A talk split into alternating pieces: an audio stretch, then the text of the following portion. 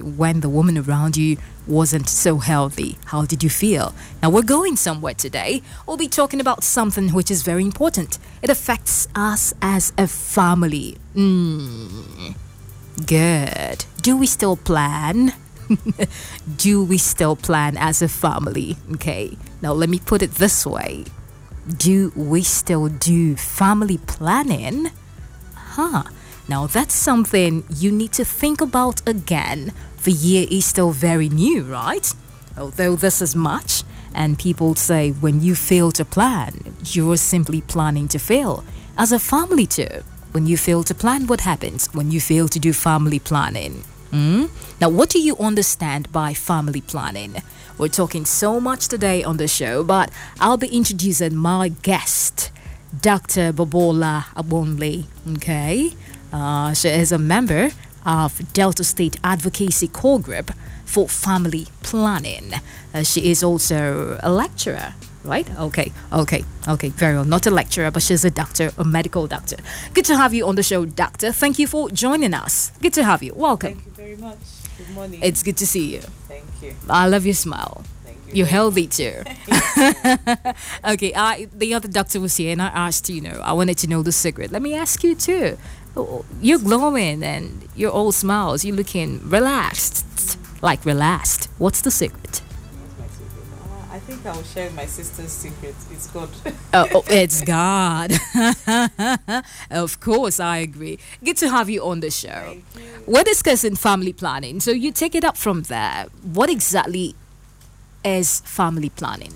Well, we're looking at family planning, and it's the practice of controlling the number of children one has and the interval between their births, particularly by means of contraception or voluntary sterilization. Mm, okay, So controlling. it's- it's- yes, it's you're looking at um, when you want to start having children, the space in between those children, and when you want to stop Mm, having children.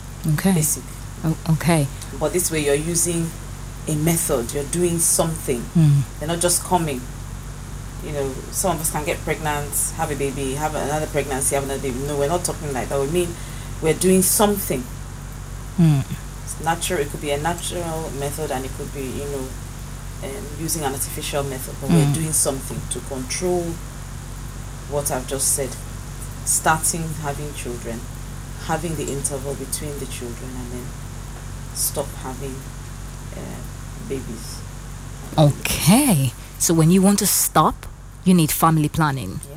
When you want that interval, you want that break, you need family planning. Even when you do not want it, you still need family planning. Okay, so that shows how important it is. Uh, I'm sure you would like to share with us more. Uh, why should we plan or why should we do family planning? Like you said, if you fail to plan, you're planning to fail. Um, family planning has wonderful benefits. We're looking at a situation in this country where we have over 25 million married women, but only 4 million are actually doing family planning. And we know that it's important for women to do family planning so that they can like I said, know when to start, know how to space, and then when to stop having children. When a woman is able to plan, or let me say, when a family is able to plan their family, you find out that the woman has a better health. She's ready for the next pregnancy, mentally and physically. And then the babies also get the best of, of care it's easier for a woman that has so many pregnancies, you know, year in year out, to easily die. You know, while having uh, while on the delivery table, but a woman that has the pregnancies planned has a less chance of of um, you know dying because of pregnancy. A lot of women are dying because of pregnancy. Another thing is that it when when you plan your family, when you plan to have children, it also reduces the issue of abortions.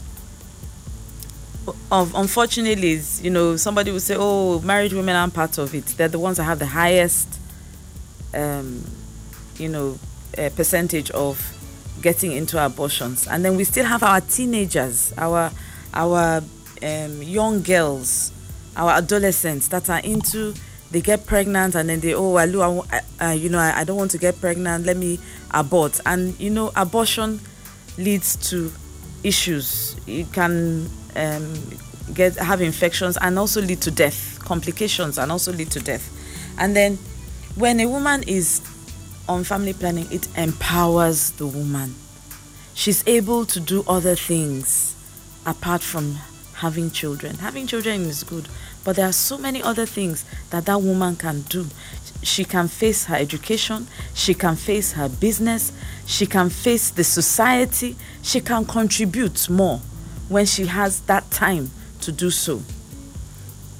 And it you know at the end of the day you find out that the security the um, um, economic development is is uh, the woman is able to contribute to those things. So